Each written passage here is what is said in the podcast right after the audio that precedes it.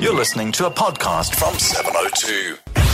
Xolani Gwala on 702. It is uh, 15 minutes now before 6. All right, then the uh, higher education imbizo um, that was called by the Minister of Higher Education, Dr. Blade Nzimande, has just wrapped up uh, uh, from Kempton Park. And the Higher Education Minister, Dr. Blade Nzimande, is on the line. Uh, also, I'm joined by Rorisang Museli, President of the SRC at UCT. But let me start with the Minister. Minister Nzimande, good to talk to you. Um, Professor, good afternoon and to your listeners. Thank you for inviting me. Much appreciated. Minister, how useful was this imbizo?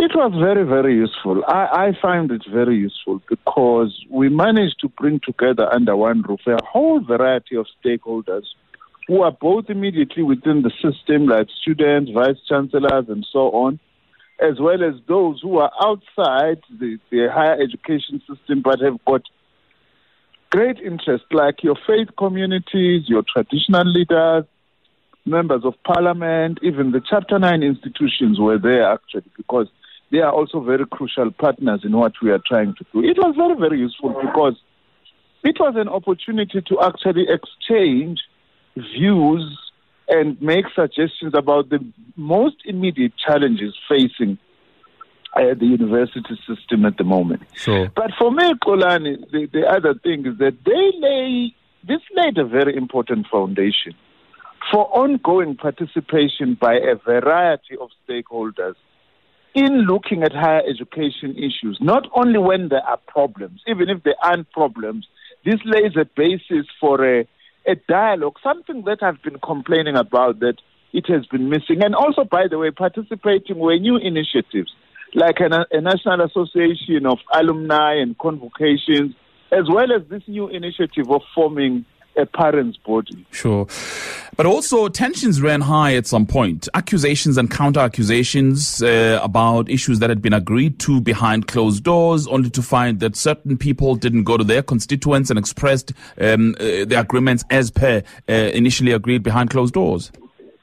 I suppose, Xolani, that is inevitable, you know, that when, when, when stakes are high like this, you know, there will be agreements, disagreements, and all those. You know, we must understand those within the context of the fact that here was a gathering that was actually trying to find solution. So I'm not particularly too worried about that, you know, because as long as those things come out, they in themselves should actually form a basis for moving forward. Sure. Uh, I was just talking to our reporter a short while ago, Barry Bateman, who was there, and, and he says that there has been a declaration. If you please can give us the key points from the declaration, Minister. The key point of the declaration, uh, is that first of all, uh, we all realize that there is a need for more funding for, for, for, for, for higher education. Everybody agrees. We are on the same side. And also, the declaration underlines the fact that we are on the same side, all of us, to actually say that the burden of paying for fees must not actually be disproportionately be on the shoulders of poor families in particular. And also, there was strong condemnation, in fact, throughout the summit, all the inputs of the violence and the destruction that we are actually seeing, and that we must protect our university system as the best in the African continent with a hugely positive uh, international reputation uh, for parts of it. And then we also said security forces are necessary to defend life and limb, but also they must act with, with restraint in order to maintain a, a safe environment. And we all agreed that let's give these processes of finding long-term solution to student fees and student funding to be able to complete the processes, in particular the Presidential Fees Commission, that it must be given a chance to be able to, to conclude its work. And that all those who have got something to say and ideas must actually go to the commission. There was also appreciation of the of the interim interventions by, by my department, by government, through my department. You know, about 2017 fee adjustments and how those they are going to be handled and who is actually going to be exempted from direct payment Hmm. of those fee adjustments. What happens though, let's say tomorrow? Well, there was a call for a return to class.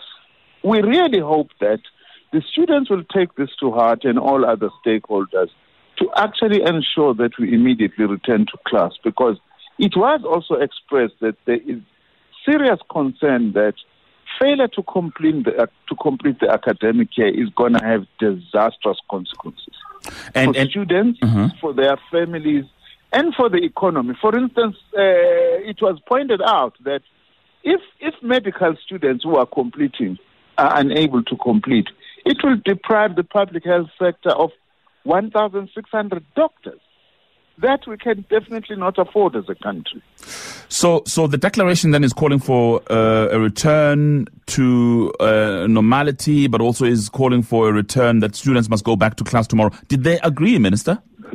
Well, the, the, the declaration was adopted. They made some amendments. For instance, one amendment that, that they made is how do we manage students who, who, are unable to access university because they are unable to pay exorbitant uh, registration fees. You know, we committed that we actually are going to be able to look into that. But generally, the declaration was adopted by the whole forum. All right, Minister, I must thank you very much. Let me turn now to Rorisang Museli, uh, who is the president uh, of the SRC at UCT. Rorisang, good afternoon. Good afternoon to you, Xolani. Thank you for your time. So the minister says the declaration was adopted by everyone. Are universities, are students going back to university tomorrow? Look, Xolani, the declaration makes no mention of free education, um, and that is the primary demand of students across the country.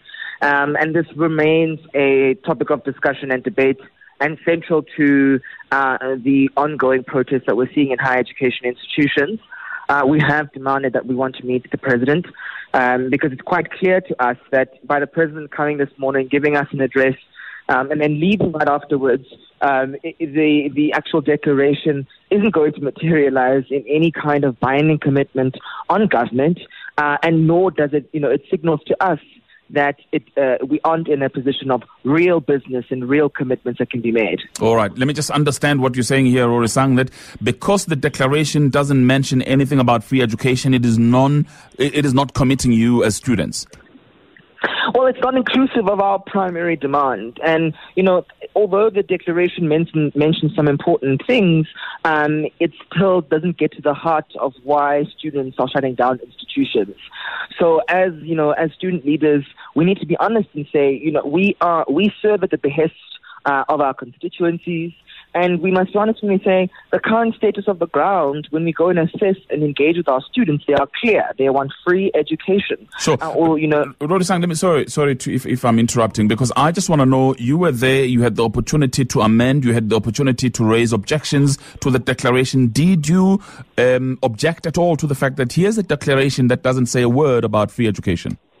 Um, we did, Xolani. Um, and at the end of the day, this declaration um, was read out at the end of the sitting. Um, we were unaware that it was being drafted. Um, so really, our we had presented a resolution um, from students that was inclusive of, of the, the the call for free education, and it wasn't included in the final declaration.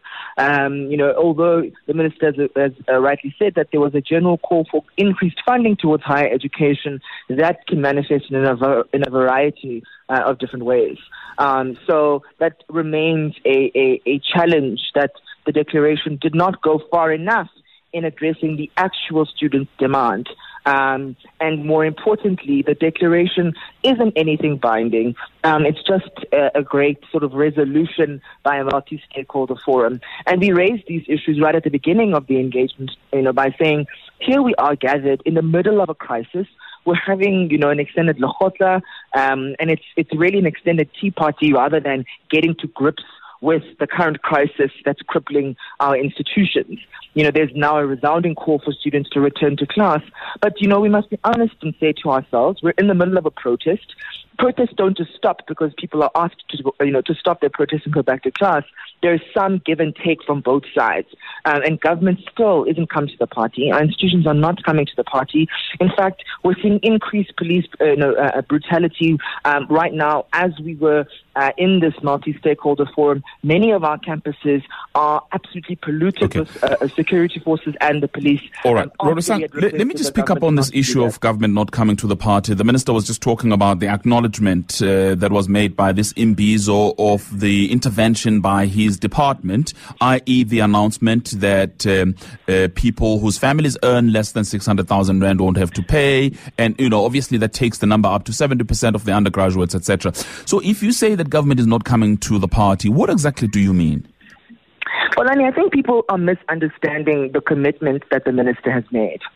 So, when we are talking about what the minister has announced in terms of the fee increment, he's saying that people who are earning below 600,000 Rand will get 8% back um, for, for the increase in fees. So, what does that actually look like? At the University of Cape Town student, for instance, our fees range about 800, I mean, 100,000 Rand a year, all right? So, you getting an 8% saving, that's 8,000 Rand. Um, that's not much. Um, you know, students still can't afford to be able to pay um, those exorbitant fees. And if, if that's, if 8,000 Rand out of 100,000 Rand is what it looks like for government to come to the party, well, then I think that would be significantly um, inadequate. All right, Rorisang, I'm out of time, but I just do want to ask you this final question. What happens at UCT tomorrow? In fact, I saw a, sta- a story earlier on saying that students are pushing for a complete shutdown at UCT tomorrow. It's your institution. What happens then? Look, Xolani, we're in a situation where we have local issues, we're also dealing with national issues at UCT. Um, students are continuing to push to for the resolution both of the local and national issues. Um, and if the consensus on the ground says that it's a further shutdown, then it may uh, be another university day lost. Okay, that's uh, Museli. Listen, thank you for your time. He's president of the Student Representative Council at UCT. Um, the minister says the Indaba was quite helpful, but Rorisang says, well, far from it. Actually, well, they won't even commit to it.